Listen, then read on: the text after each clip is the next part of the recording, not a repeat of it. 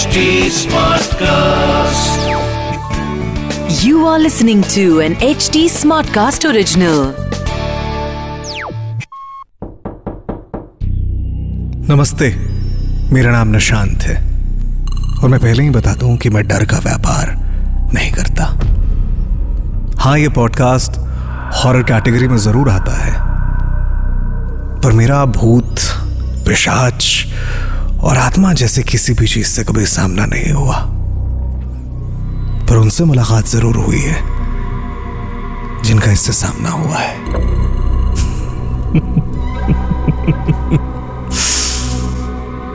अब थोड़ी देर के लिए भूल जाओ तुम कौन हो। तुम्हारा नाम क्या है? नर हो, नारी हो या अन्य? सब भूल जाओ। तुम इस वक्त एक सब्जेक्ट हो, जो इस कहानी के किरदारों में खुद को ढूंढ रहा है। और जब ये खत्म होगी कहानी तो एक सवाल शायद तुम्हारा खुद से होगा। क्या वो सच था? 1947 से पहले दिल्ली के चावड़ी बाज़ार में एक तवायफ हुआ करती थी, शन्नोबाई। उसके कई किस्से हैं, पर एक किस्सा दुर्गा पूजा से जुड़ी है। दुर्गा पूजा से ठीक पहले शन्नोबाई के आँगन में एक कुम्हार आता है। एक दुबला, पतला, अधेड़ उम्र का कुम्हार, जिसने माथे पर गमछा बांधा हुआ है। वो बड़े डर के साथ शन्नू भाई से कहता है, मुझे आपके आँगन की माटी चाहिए।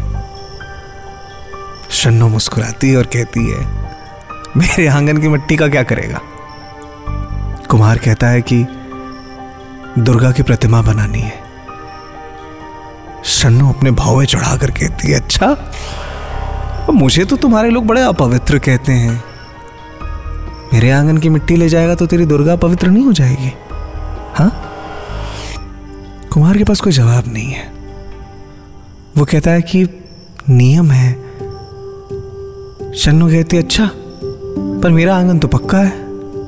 यहाँ की माटी कैसे लेके जाएगा?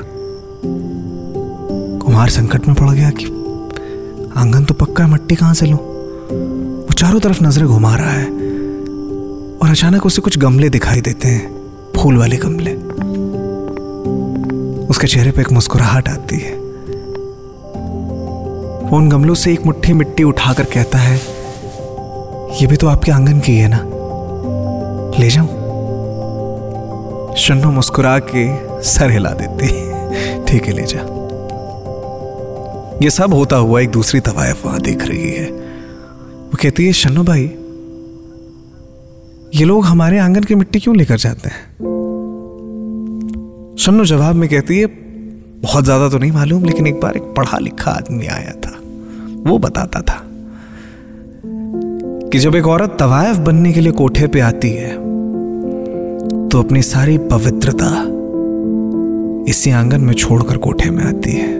और जब एक पुरुष, जिसके बीवी, बाल, बच्चे सब हैं, वो किसी कोठे पे आता है तो अपनी पवित्रता इसी आँगन में त्याग कर कोठे पे आता है। तो शायद इसीलिए सबसे पवित्र मिट्टी कोठे के आँगन की है तवायफ के आँगन की। अब जब दुर्गा पूजा की बात हो रही है तो चलो तुम्हें एक कहानी सुनाता हूँ। मेरी उंगलियाँ पकड़ो। पकड़ो? चलो, पश्चिम बंगाल चलते हैं। दिख रहा है बंगाल। ये खूबसूरत शहर। जहाँ नयापन भी है, और पुरानेपन की चादर भी। पश्चिम बंगाल का ये जो शहर मैं तुम्हें दिखा रहा हूँ, दुर्गापुर है। और यहाँ 24-25 साल का नौजवान खूबसूरत लड़का विकास है, जो वहाँ पास की कंपनी में काम करता है। विकास ने सोचा था कि इस बार दुर्गा पूजा की छुट्टियों में वो भी अपने घर जाएगा। इस बार उसकी थोड़ी तबीयत खराब होती है और फिर एक एक करके दिन बीतते चले जाते हैं, छुट्टी नज़दीक आती है। रिजर्वेशन मिल नहीं पाता और वो अपने घर नहीं जा पाता। परिवार से ना मिलने का दर्द अंदर है, लेकिन फिर ऐसा लगता है कि चलो ठीक है।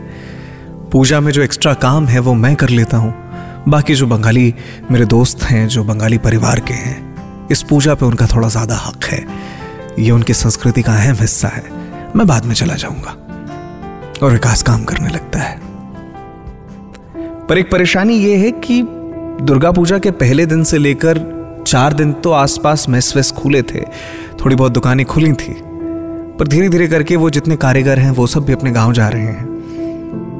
और विकास के लिए भी परेशानी हो गई कि खाने पीने की बड़ी समस्या हो गई है। कुछ कारीगर घर चले गए। और कुछ जो वहाँ के थे, उन्होंने अपनी दुकानें पंडालों में लगा ली। पंडाल थोड़ी दूर है, जहाँ वो रहता है उससे। पर आसपास में छोटे छोटे पंडाल और कई सारे हैं।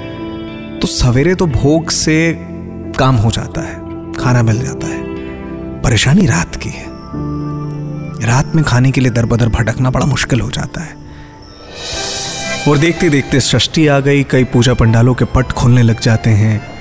लोग दूर दूर से पंडाल देखने के लिए आते हैं। ये वहाँ मेले में पहुँचता है। चारों तरफ़ चका चौंद रोशनी। मौत का कुआँ लगा है। बड़े वाले झूले लगे हैं। औरतें बहुत सुंदर लग रही है। मर्द वो पुरानी धोती और कुर्ते में नज़र आ रहे हैं। खुशबू है चारों तरफ़। खाने पीने का सामान है। ये मेला साफ़ आँखों के सामने दिख रहा है। खाने पीने के कई सारे स्टॉल्स लगे हैं। कुछ ना कुछ खाने को मिल जाता है। पर ये तमाम चीज़ें ऐसी हैं जिससे विकास का पेट नहीं भर रहा है।